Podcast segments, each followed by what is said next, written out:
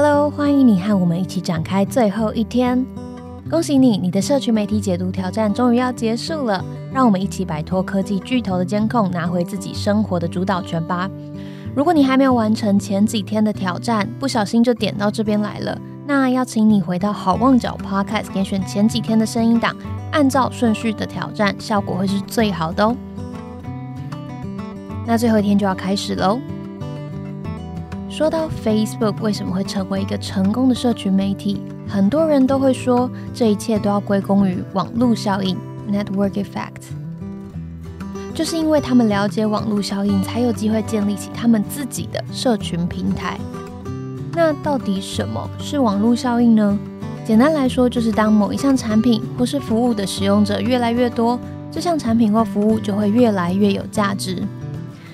嗯，如果以 Facebook 来当做例子的话，Facebook 它在二零零四年成立，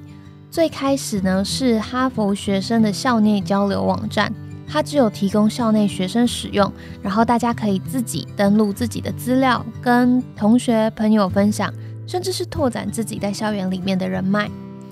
那在哈佛大学之之中，越来越多人开始使用 Facebook。他们就发现，这样子建立人脉的服务其实非常符合现在大学生的需求，所以就开始把这项服务拓展到其他不同的学校，像是史丹佛啊，或是耶鲁这些大学。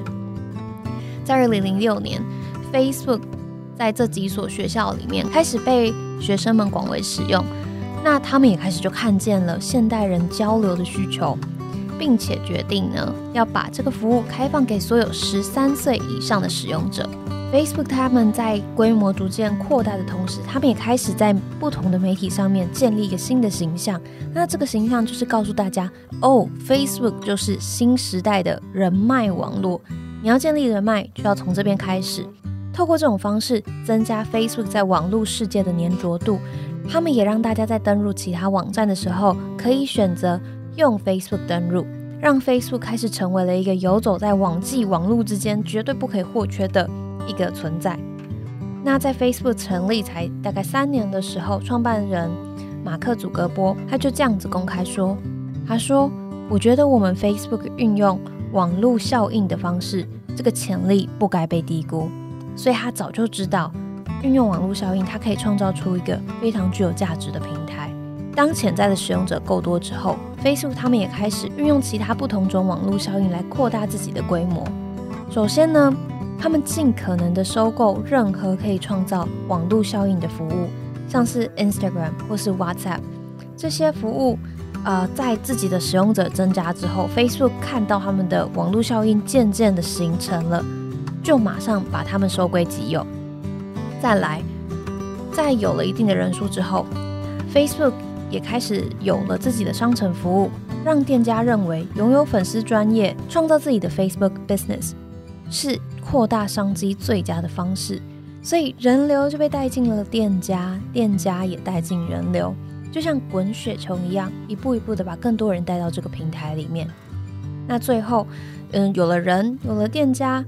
之后，他们就开始有了 data，那就像我们在前几天的挑战之中讲到的，Facebook 就开始用这些 data 带进了更多的广告商。给他们投放精准广告的机会。那除了投放广告，甚至也开始影响人们做选择的行为。也就像我们之前说的，使用 Facebook 的人们也渐渐的失去了选择或是决定自己未来的机会。那今天的挑战要做什么？我们希望可以邀请大家和我们一起来创造自己的网络效应，要让大家知道这些社群媒体或者是科技开始对我们的生活造成影响。它不只是影响到我们生活的作息习惯和人互动的方式，甚至也让我们失去了自己选择未来的权利。那如果说我们这些都没了，我们将会越来越失去自己生活的自主权。那我们不就只是被科技公司还有社群媒体操纵的傀儡吗？要怎么开始建立自己的网络效应呢？在这七天的挑战中，我们每天都和大家说明科技。和社群媒体是怎么影响我们的生活？那我们希望这样子的资讯可以让越来越多人知道。当有人开始采取行动之后，我们自己创造的这个网络效应就会有一点点的机会来敌过 Facebook 他们带给我们的效应。那今天呢，我们要邀请大家把这几天在挑战之中学到的内容，还有这几天挑战的心得，分享给两位你的朋友，并且邀请他们一起加入我们的挑战，透过自己的力量，